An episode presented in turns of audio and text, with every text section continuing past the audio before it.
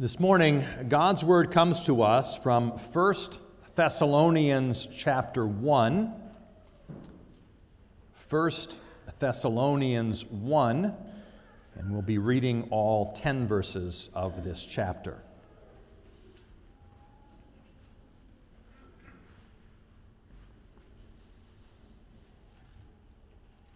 First Thessalonians 1, beginning at verse 1, what we hear now is God's Word.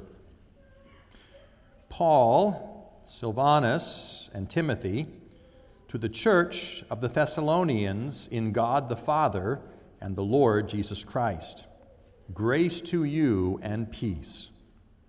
We give thanks to God always for all of you, constantly mentioning you in our prayers remembering before our God and Father your work of faith and labor of love and steadfastness of hope in our Lord Jesus Christ.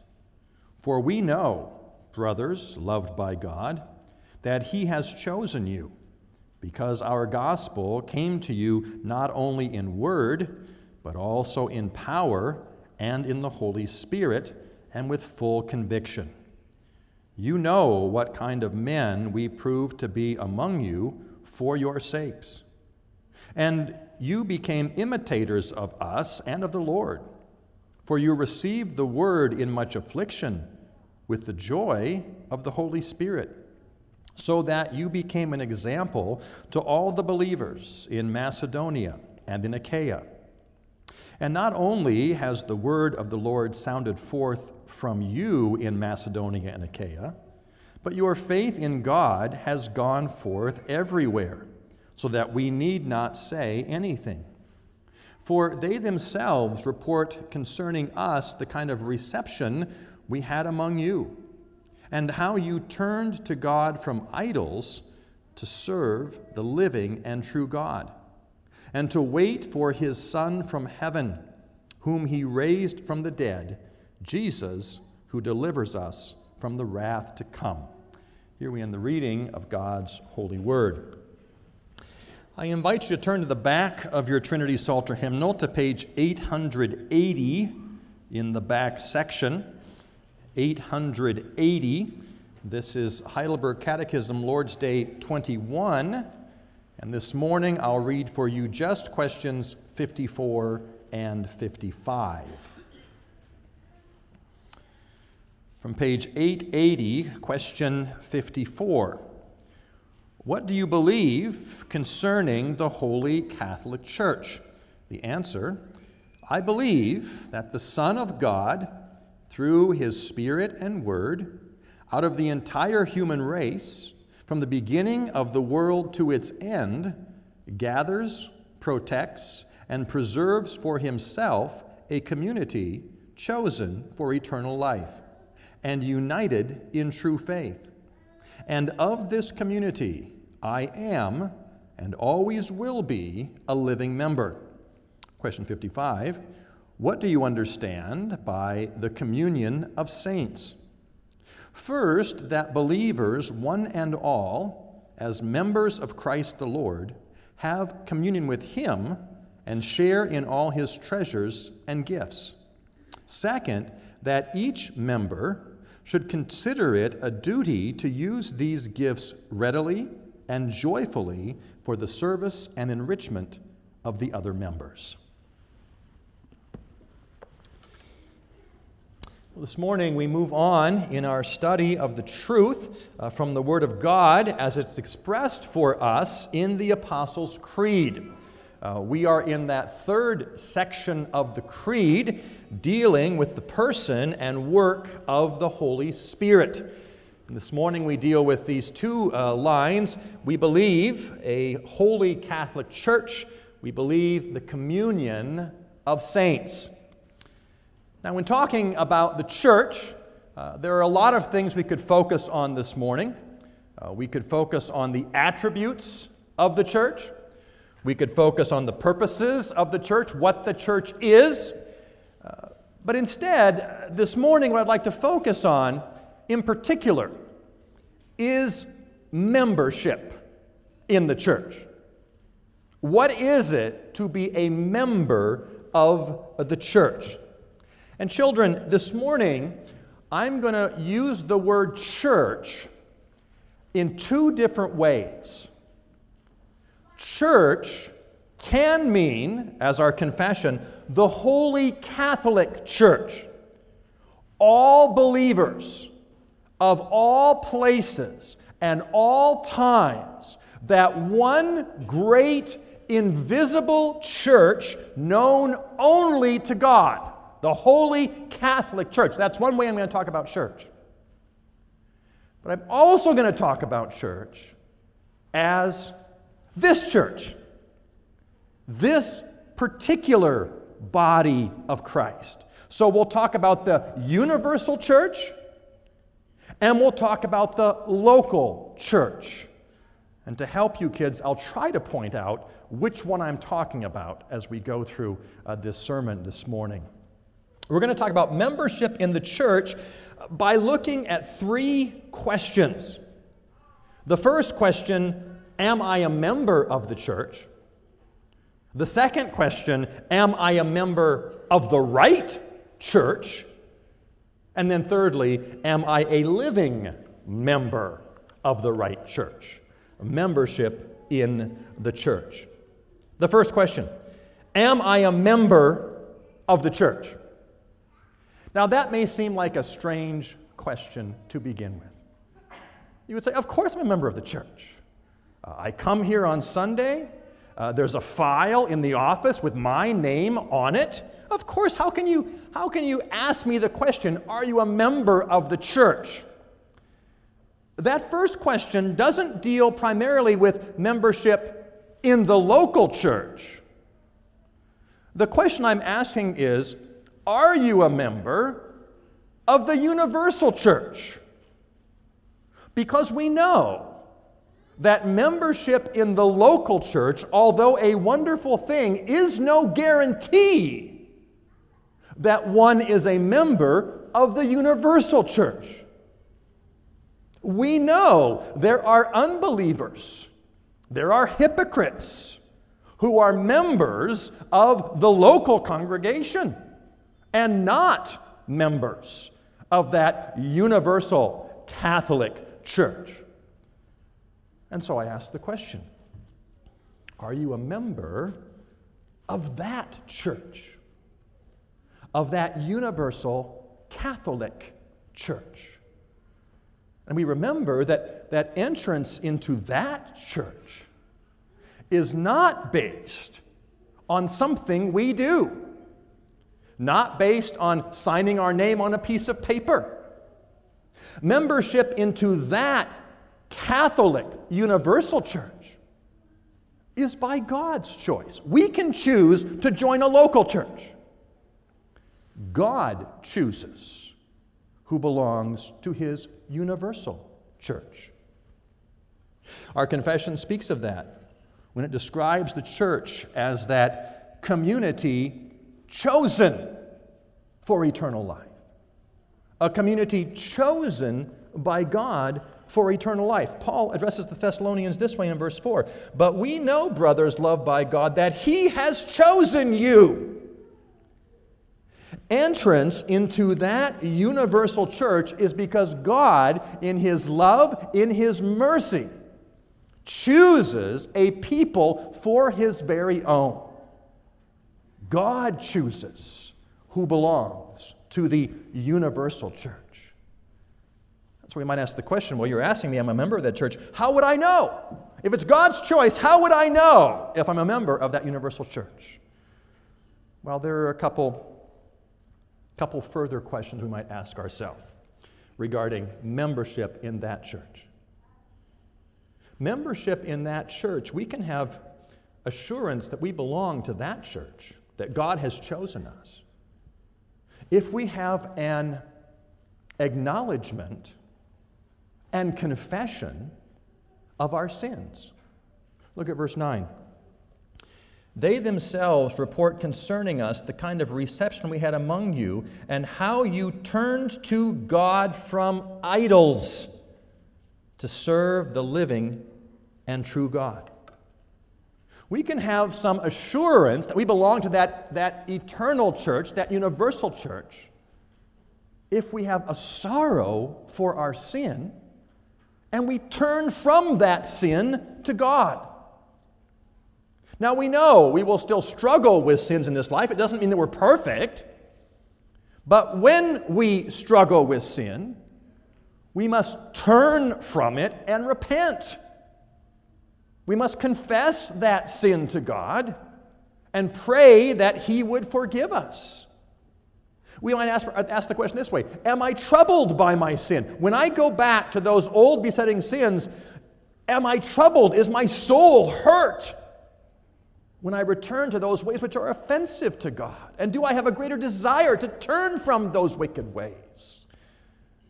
Not that our, our actions bring us into the church, but our actions are a reflection if we have been brought into the church. Do I confess and acknowledge my sin? Have I, have I embraced Jesus Christ as the only hope of salvation? It's one thing to recognize our sin, but then to say, you know what, maybe I can get myself out of this. Maybe if I do enough things, uh, God will be gracious toward me. We can have uh, an assurance we belong to that universal church when we recognize we can't do anything, but Christ has done it all. Look at verse 10. And to wait for his Son from heaven, whom he raised from the dead, Jesus, who delivers us from the wrath to come. Have we embraced Jesus Christ as our only hope of salvation? Have we recognized I cannot save myself? There must be someone else to act on my behalf. Have we embraced Christ as the one, as the only one who can forgive us of our sins? Have we acknowledged our sinfulness? Have we embraced Christ? And, and do we see in our lives a desire to live for God? a desire to live for Him. We look at verse 6. And you became imitators of us and of the Lord. Their lives changed because the gospel came to them. Their lives changed because they recognized their sin, they embraced Jesus Christ, and they became imitators of the Lord. They began to look like their Savior. Our confession says in question 55 regarding the communion of the saints first, that believers, one and all, as members of Christ the Lord, have communion with Him and share in all His treasures and gifts. We have communion with Christ, and so we should begin to look like Christ. Look like Him in our desires to follow after God. Now, it is in our desire. We don't look, first of all, to say, Am I always doing it? Because we always will fall short. But is it our desire to follow after Him? Is it our desire to walk in His ways? Is it our desire to live for Him? And when we do fall short, we confess that sin. But, but, but my, my goal, my desire, my drive is to live in a way that is pleasing to God. If we see these, these three things this recognition of sin, this embracing of Christ, and this desire for go- godly living we can have great assurance that God has, by His Spirit, worked in our lives. He has called us, He has chosen us, because left to ourselves, we would never turn from our sins, we would never embrace Christ, and we'd have no need for godly living whatsoever. If you have no desire for any of these things, if you have no recognition and confession of sin, if you have no need for Christ and no desire for godly living, you need to ask yourself Am I a member of that universal church? And if the answer is no, then God calls you this morning. He calls you through the gospel. He calls you to recognize who you are truly, to recognize your fallenness, your sinfulness, and to look to Jesus Christ, the only hope for salvation. That God, by His Spirit, might work in you that assurance of salvation and that desire to holy living. Am I a member of the universal church? The second question this morning Am I a member of the right church? Now, this is not dealing with the universal church, there is only one.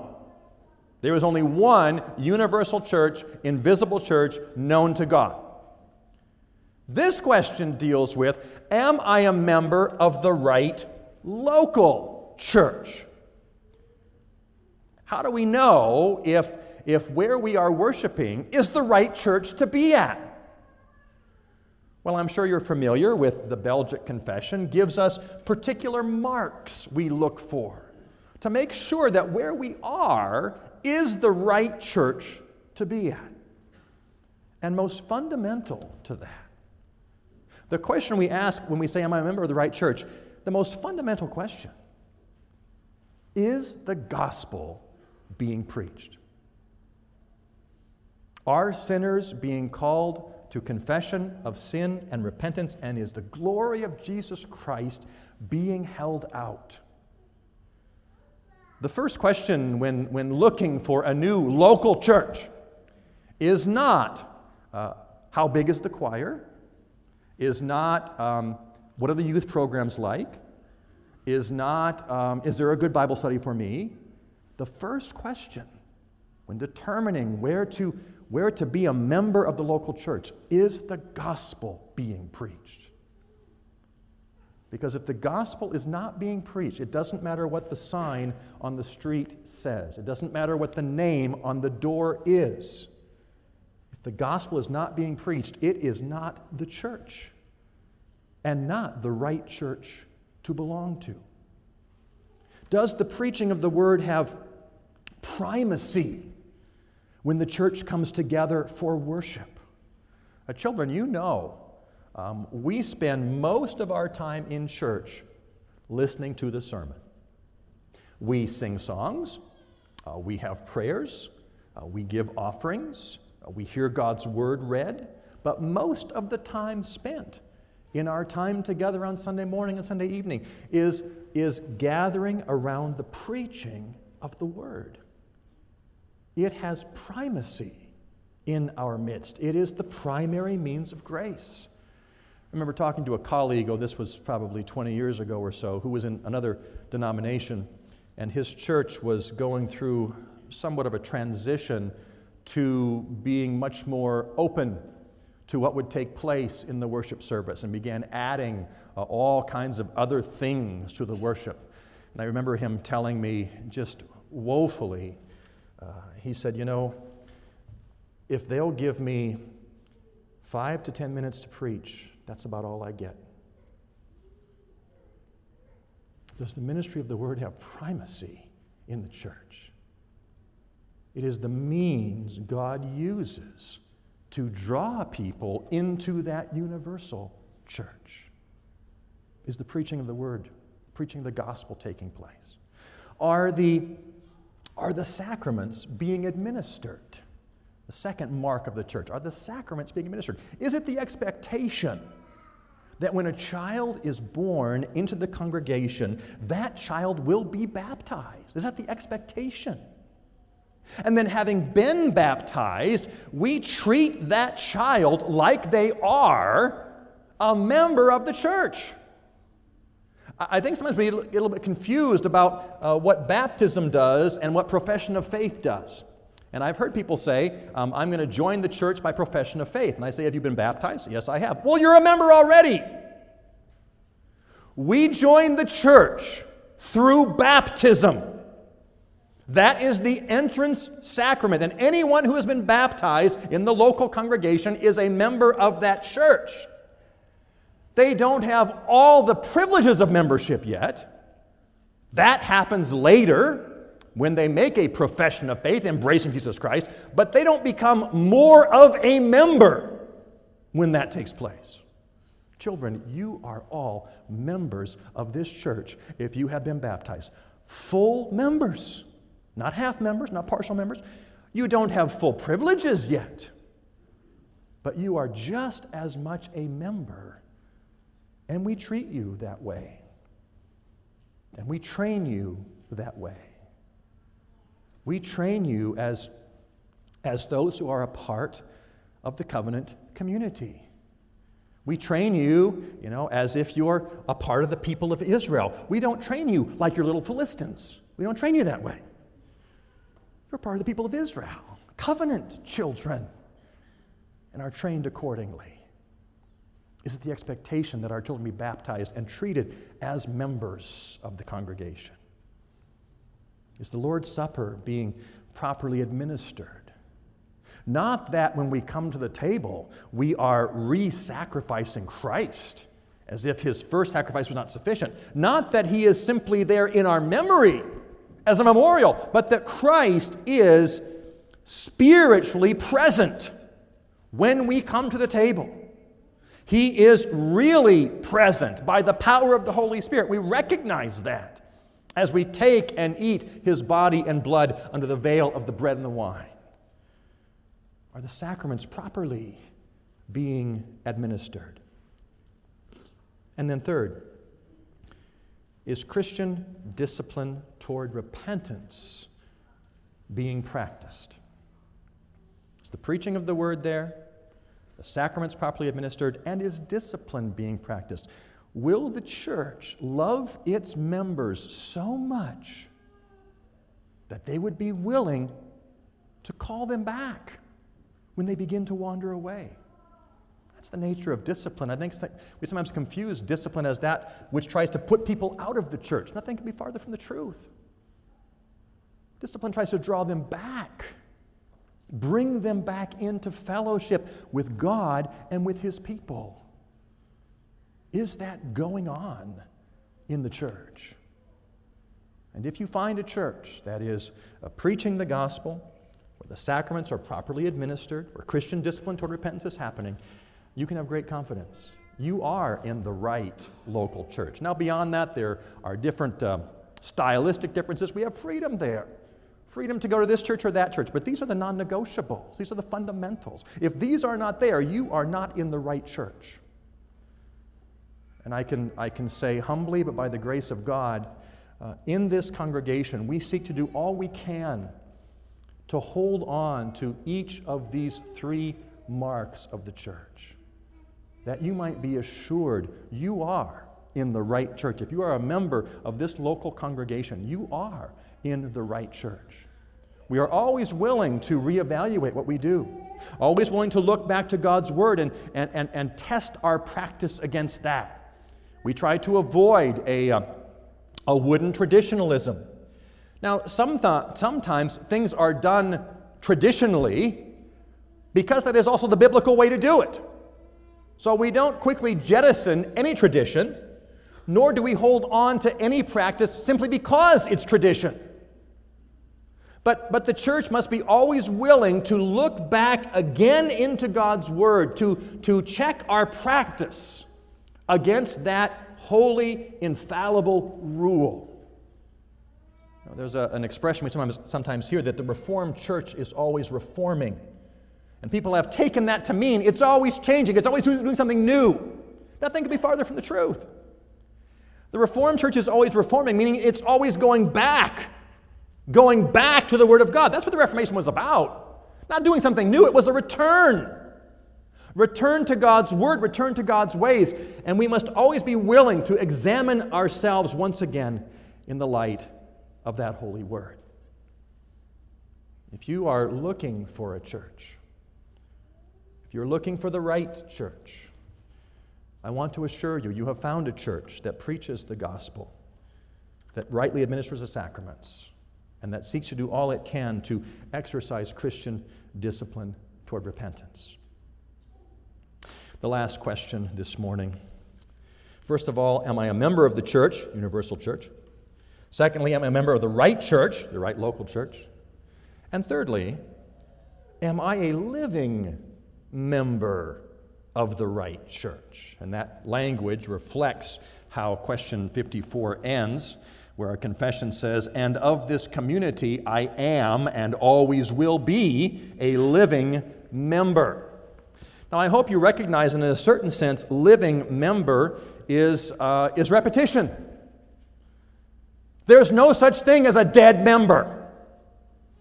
There are not living members of the church and dead members of the church. A dead member of the church is no member. What the Word of God calls us to is an active, vital interest in the ongoing life of the church and a willingness to submit to the authority of Christ with all of our life, including our church life. To submit to Christ's authority and doing what he asks us to do. And in the New Testament, we have so many indications that God, God desires us to join a local church. Yes, we belong to the universal church. I was writing, this is many, many years ago, 30 years ago. I was riding on the bus uh, downtown and uh, began a conversation with the person next to me, um, and it turned towards spiritual matters. And uh, he said, Oh, he was a believer. I said, Oh, wonderful. That's fantastic. I- I'm a believer too. I said, Which church do you go to? And he says, Well, I'm a member of the Universal Church. I said, And where do they meet on Sunday morning? It's wonderful to belong to the Universal Church.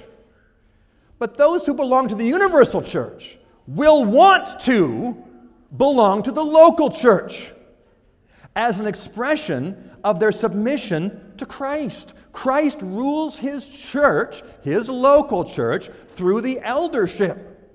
Who gives care to our lives, who watches over us spiritually. And it's a wonderful thing to submit to Christ and to submit to the elders. Those who are living members are of, the, of the universal church are also living and active in the local church, submitting to the yoke of Christ, being a living member.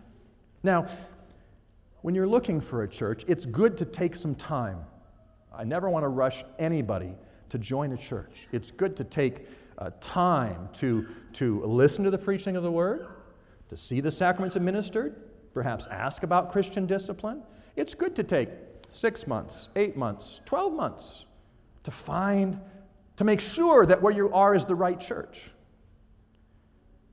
But at some point, you have to make that decision.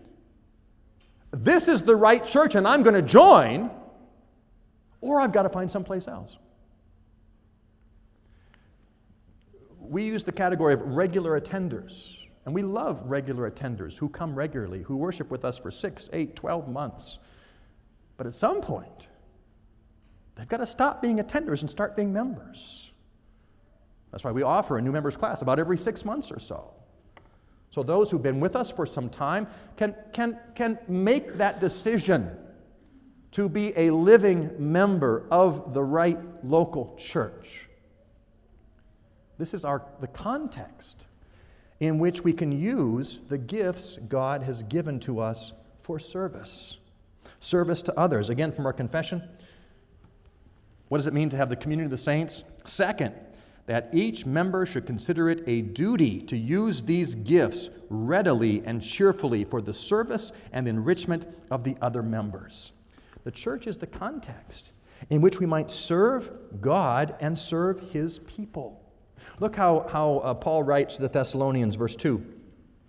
We give thanks to God always for all of you, constantly mentioning you in our prayers, remembering before our God and Father your work of faith, your labor of love, your steadfastness of hope in the Lord Jesus Christ. Work and labor and steadfastness, these are active terms. It's, it, it, it's, it's a blessing to use our gifts and talents in the congregation to serve God and to serve others. This is the context. And not only is it a blessing, it's really our obligation. The confession uses the word, it is our duty to do these things, to serve others, and not to do it grudgingly, but to do it readily and joyfully. This is living membership. To recognize God has given us particular gifts and a context in which to use those gifts. Am I a living member of the right church? It's a wonderful thing, a wonderful thing to belong to the universal church of God, that He, He in His love and mercy, has set His affection upon us and chosen us to be His own. We know that when we recognize our sin, when we embrace Jesus Christ, when we have a desire toward godly living, and when we give expression to that universal membership as we join the local church, a church where the gospel is preached, a church where the sacraments are administered, a church where discipline is done, and where we can use talents, the gifts God has given to us to be a blessing to others in that fellowship. What a wonderful confession we have regarding membership in the church that of this community, I am and always will be a living member. Oh, may God help that to be true in our lives.